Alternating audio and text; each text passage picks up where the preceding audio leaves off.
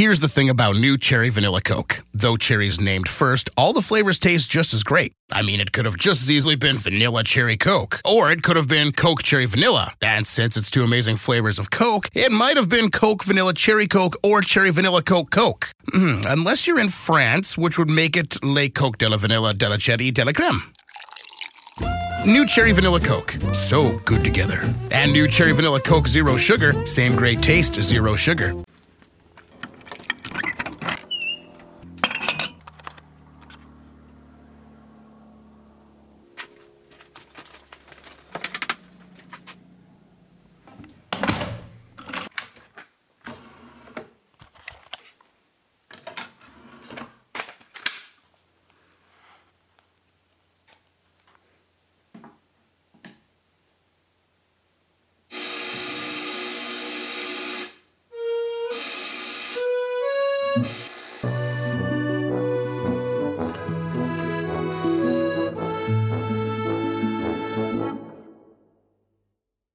Allora, proseguiamo la- il nostro viaggio nel- nell'horror found footage, che nonostante siamo, siamo ancora all'inizio del- alla fine dello scorso millennio, quindi sembrerebbe ancora giovane, in realtà già un pochino di esemplari ci sono, eh, e sono tutti bu- fondamentalmente destinati all'home video eh, americano, cioè in Italia per lo più inediti.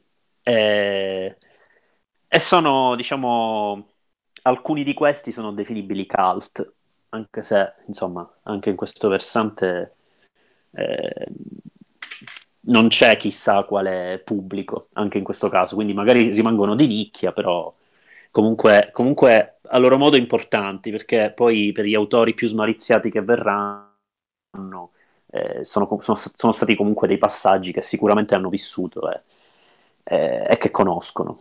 E quindi nel 2000 questo- ah, si inizia anche con una, una serie di nomi di registi abbastanza sconosciuti, pochissimi sono gli autori found footage.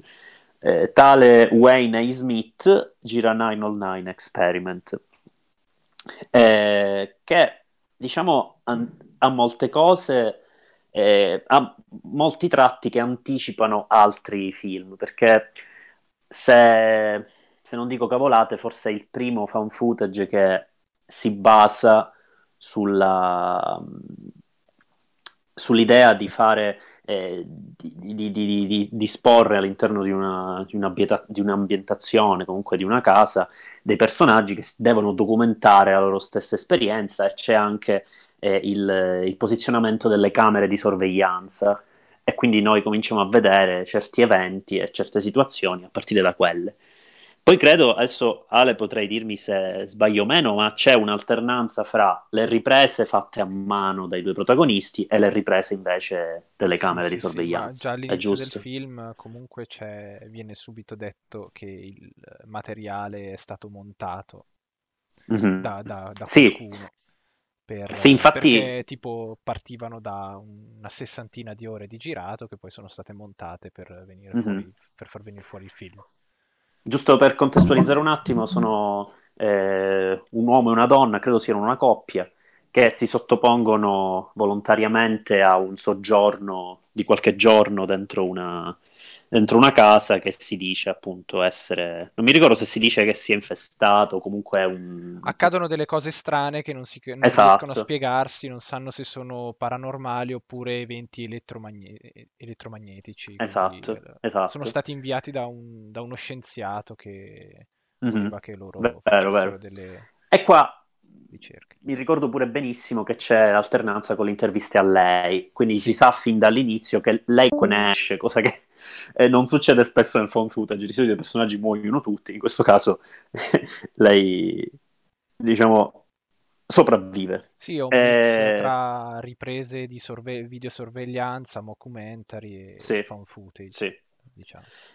E quindi, diciamo, il fatto che all'inizio venga detto è montato è anche un indice di rigore da parte del, del regista, perché si stanno mettendo le mani avanti, sta dicendo tutto quello che vedete è rielaborato a uno scopo, quindi eh, è plausibile. È plausibile che venga montato in questo modo e che noi vediamo le cose in questo modo. Magari c'è un problema di natura un pochino più morale, perché comunque l'altro non, non esce proprio bene, cioè credo muoia proprio, tanto noi qua spoileriamo. Però, sì, insomma. Eh, però, e quindi lo stesso fanno un montaggio pur, pur, mettendo in scena la morte evidente di questo qua. Però, insomma, dal punto di vista morale il film non si fa troppi, troppi problemi, almeno credo. No, no. Eh, infatti, però, però, comunque è interessante eh, il modo in cui anticipa certe cose, sia di, di, uno dei titoli più importanti di quegli anni, che è My Little Lie, che è tutto ripreso da camere di sorveglianza, anche in quel caso personaggi che si sottopongono spontaneamente a un esperimento eh, sì, tra il sociale e il paranormale. competizione. Qua è sì, esatto, esatto, è vero, è vero, è vero. E tra l'altro lì eh, il paranormale non c'è, c'è il carattere thriller, però il paranormale non c'è, mentre qui c'è ed è evidente. C'è sì una competizione, però insomma in qualche modo si sottopongono. Poi in realtà sì, sì. ci sarà un, un, altro titolo fra poco che si chiama St. Francisville Experiment, che è più famoso in Annual Nine Experiment, ma vale manco la metà, cioè molto meno bello, che è assolutamente simile a 909 Experiment in quel caso. E non c'è una competizione, ma c'è proprio una, un esperimento fatto su queste persone che si devono documentare. Ma la cosa più interessante di 909 Experiment è che non solo anticipa Lie, ma anticipa soprattutto Paranormal Activity, è proprio che il, il discorso della messa in scena e la messa in gioco del, delle riprese amatoriali e delle riprese eh, dalle camere di sorveglianza in misura teoricamente più elevata, in realtà secondo me più debole anche con le interviste, eh, diciamo, questi strumenti diventano un modo per parlare anche del rapporto fra i due personaggi e per la tensione crescente anche d- dal punto di vista psicologico che si viene a creare. E, e che diventa, come sarà in Paranormal Activity, diciamo, per dirla una parola forse esagerata, eh, sineddoche, no sineddoche, comunque, no, perché mi secca dire metafora, però comunque diventa un po' metafora del, del loro rapporto, quindi di quello che, che, è il loro rapporto, quindi c'è questa concretizzazione nel paranormale di quello che è il rapporto fra i due personaggi. Sì, c'è un po' anche, viene anche un po' inserito il discorso tra eh, eh, razio- estrema razionalità nel, nel, nello spiegare gli eventi e invece la, la sì. spiegazione più irrazionale, più spirituale che invece dà la, la ragazza. E infatti sì. loro fanno tutto un discorso, mentre, eh, ven- eh, mentre loro dia- eh, dialogano eh, ci sono anche montate in, con un montaggio alternato eh, delle inquadrature de- dell'interno della casa riprese dalle videocamere di sorveglianza in cui avvengono effettivamente delle cose paranormali mm-hmm. mentre loro dialogano su questa questione se, se, le cose che avvengono sono paranormali o meno se la spiegazione sì. è di, spi- di, spiriti oppure di o spiegazioni più razionali, più scientifiche e comunque c'è, si ripropone effettivamente, come hai detto tu, il, un po' la situazione che cioè, si ripropone, si propone prima di, mm-hmm. di Paranormal Activity, la situazione in cui eh, la ragazza viene in qualche modo eh, biasimata per delle cose che in realtà non sono di sua... cioè non, non sono causate da lei, esatto, sì, mm-hmm. esatto. Sì, ehm, è, è bello proprio, il, cioè il film ha i suoi aspetti interessanti soprattutto in questo, eh, quindi nella, nella, possibilità comunque di costruire dei caratteri, ed è uno dei primi film che lo fa, lo fa anche per Blair Witch Project, però questo insieme a Blair Witch Project sono i primi esperimenti un pochino più umani di found footage, in cui si cerca un minimo di costruire dei personaggi, poi in realtà questo film ha tutti i limiti del caso, però una cosa che mi stupì quando lo vidi e quando ne scrissi qualcosina, era che ehm, il fatto di esplicitare fin dall'inizio la natura del montaggio e quindi rivelare fin dall'inizio che qualcosa che si vede sarebbe stato spettacolarizzato, quindi ci sono musiche, ci sono dei rallenti, ci sono, mi pare, una serie di artifizi comunque eh, destinati a, a rendere tutto quanto più spettacolare, ma paradossalmente rende tutto più verosimigliante, cioè si capisce, tu entri nel contesto del motivo per cui una cosa viene montata in un certo modo, quindi è, e siccome è un, è un filmato destinato a, a, a dimostrare questa, gli eventi, con il dualismo che hai detto tu, che diventa, viene rilanciato con la ripresa amatoriale, ovviamente, perché di, di per sé non sarebbe neanche troppo originale. E allora questo, ehm, la possibilità di creare il, questo montaggio fittizio e di poterlo capire fin dall'inizio rende tutto paras- paradossalmente verosimigliante, cioè la sospensione dell'incredulità è incoraggiata in qualche modo e poi a prescindere dalla resa di certe situazioni che magari sono un pochino più naif, un po' più ingenue, date dai, dal, la, comunque da, dal budget, però... Sì, eh, forse più che dal da, dalla recitazione, principalmente pure, di sì, lui, esatto. che è esatto. molto, è molto, eccessiva, è molto esagerata in certi momenti, sì. quando magari si aggira eh, un po' in maniera strana, sonnambulo, che si vede sì, esatto. che sta fingendo. Però, però a parte quello, comunque se si riesce a farsi a farsi coinvolgere dalla vicenda, comunque è un film che, che tiene parecchio. Eh, sì, eh, infatti, tensione, infatti. mette anche parecchia angoscia, anche perché in, molti, in, molti, in, molte scene ci sono anche dei sospiri, dei sussurri strani che non si capisce da dove mm-hmm. provengano, che mi hanno ricordato eh, eh, un videogioco horror Dead Space in cui... Ah, sì, ci ho uh, giocato pure, tra l'altro. le parti che mi hanno fatto più paura di quel gioco lì non sono tanto quelle con i mostri, ma quelle in cui non si sa bene si è in spazi vuoti e si sentono i rumori della, dell'astronave e dei mm-hmm. sussurri eh, mm-hmm. in, per la stanza. Ecco, questa sì. cosa qua c'è, c'è, in questo film e sono le parti forse un po' più angoscianti e più inquietanti. Mm-hmm. E poi è bello che come uno, come essendo uno dei primi esperimenti un po' più, come abbiamo detto, umani di fan footage, è bello come eh, rilanci l'idea di ambientazione in questo senso, nel senso che in Blair Witch Project i personaggi si costruivano nel loro perdersi nel bosco, qui invece gli spazi sono benissimo definiti, cioè una delle cose a cui tengo io un sacco quando si parla di una situazione in unità di luogo è che io del film mi ricordi a, nel, a, distanza di tempo gli spazi. Io mi ricordo perfettamente la casa di 909 Experiment. Eh beh, questo anche, non è poco. Anche perché viene presentata subito appena loro arrivano, mm. loro vanno a visitarla e eh, sì. presentano ogni zona del, sì. del, della, della, casa, ogni stanza, esatto. anche, anche, porte chiuse che non dovrebbero mm-hmm. aprirsi, mm-hmm. cose così. Quindi sì, mm-hmm. subito fin dall'inizio che... viene spiega, messo subito tutto in sì, chiaro. Sì, che è un che è un aspetto che nell'horror dovrebbe essere legge. Cioè, in Shining, Shining funziona così, nella versione americana di Shining è ancora più così, eh, perché è più lunga e molte scene tagliate della versione italiana sono loro che vagano per l'albergo.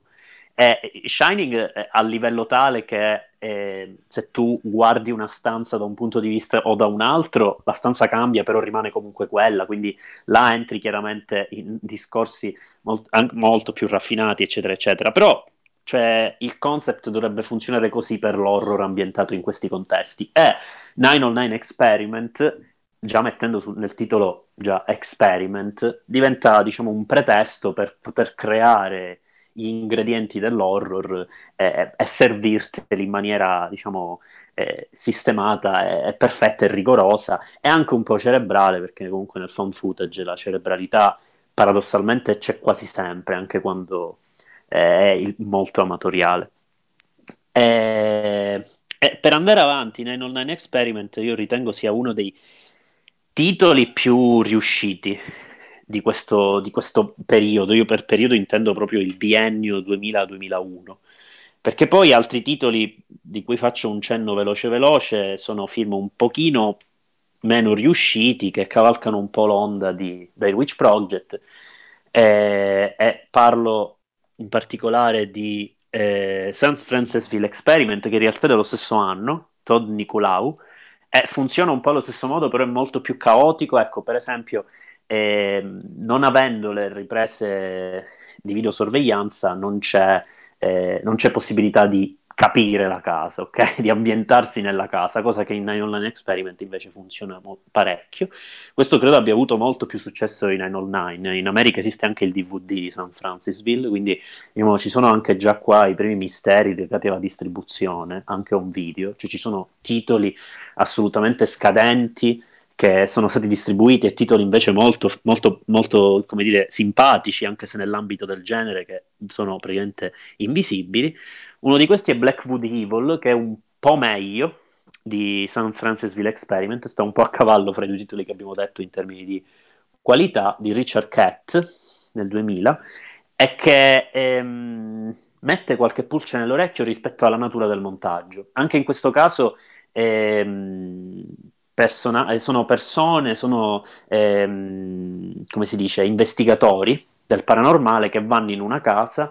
Anche qui c'è il solito, il solito dibattito razionalità o meno, c'è quello che eh, il proprietario di casa che deve, diciamo, concedere agli investigatori di entrare, che è molto scettico, e dice no, qua non c'è sicuramente niente, loro entrano e tutto il film è, è, è interessante perché si costruisce quasi tutto eh, sulle litigate che hanno questi due personaggi, la medium e, il proprietario di casa, che sono diciamo litigi che poi esplodono alla fine con l'esplosione del paranormale, che diciamo anche naturalmente per qualcuno risulta noioso, in realtà in questo discorso che stiamo facendo sulla, sul paranormale nel fan footage come modo di parlare di esseri umani e di dinamiche fra esseri umani, in realtà Blackwood Evil può avere, diciamo, può essere inserito eh, in questo discorso e può avere il suo ruolo.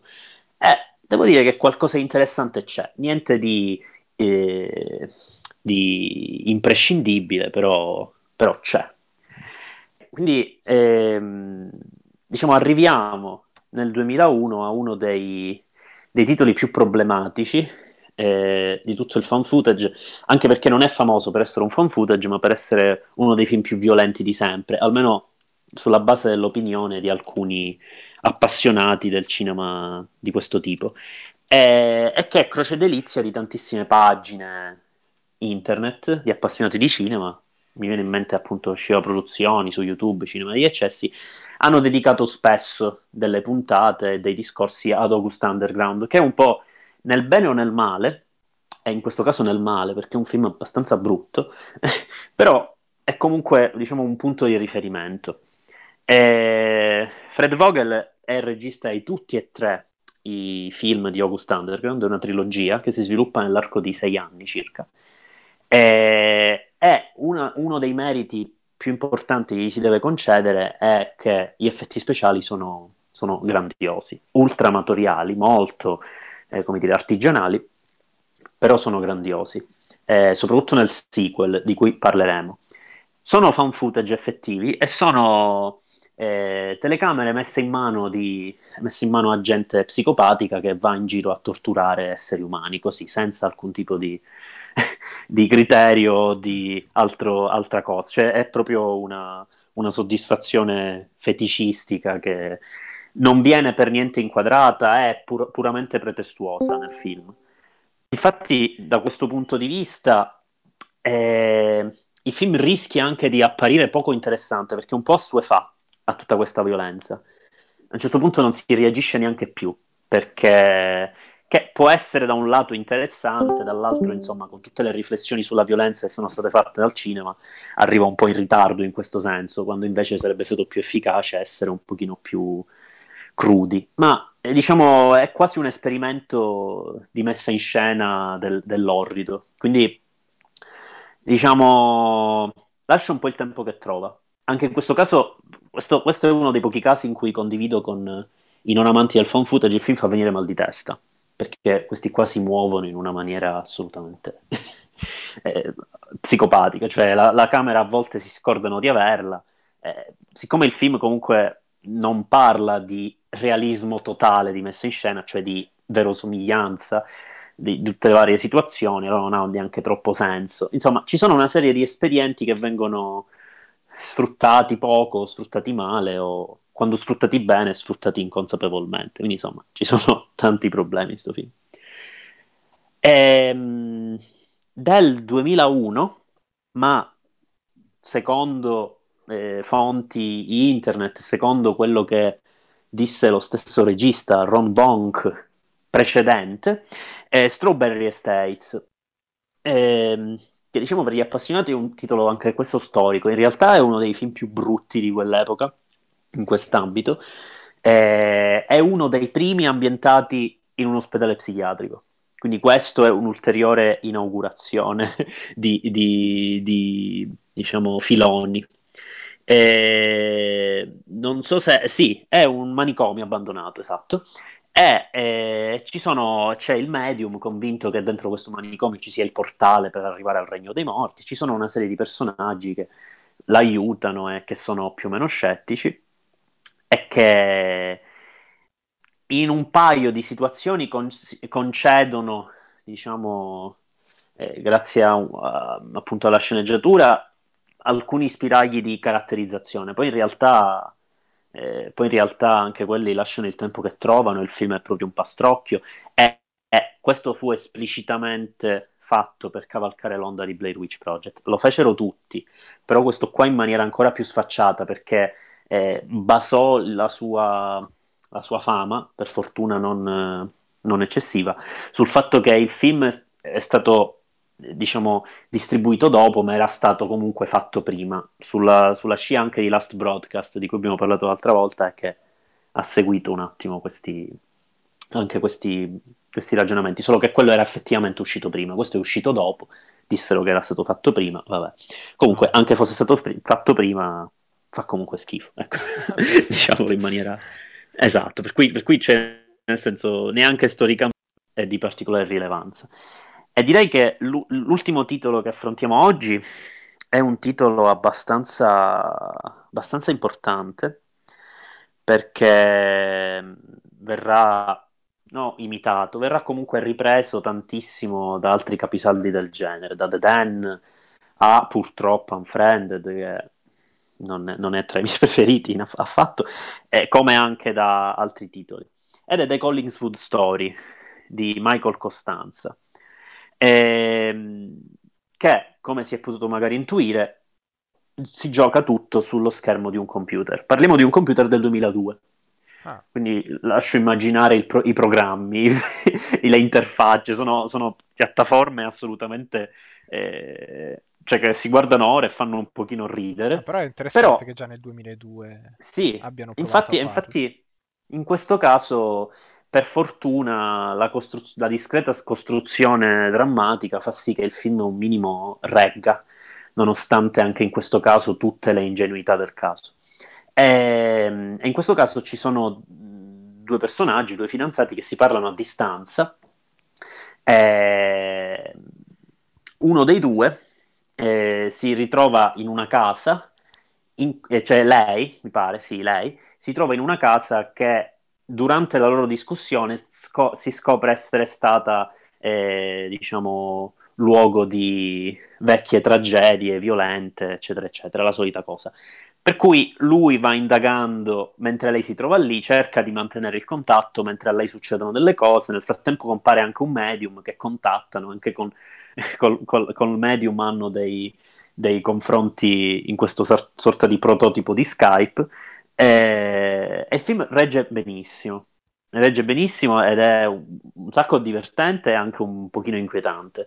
E, e, soprattutto rende conto del fatto che eh, il fan footage, in questo caso screen sharing, come lo, lo chiamerà Timur Bekmambetov, tipo 15 anni dopo, 16 anni dopo, o se non lui comunque chi, eh, chi gli è vicino, perché Timur Bekmambetov che è regista di eh, Profile, eh, è produttore dei vari Searching, Unfriended, Unfriended Dark Web, eccetera, eccetera, ha annunciato 7-8 titoli screen sharing, quindi girati con questa tecnica del desktop per i prossimi non lo so quanti anni. Comunque ha annunciato questo tipo di progetto.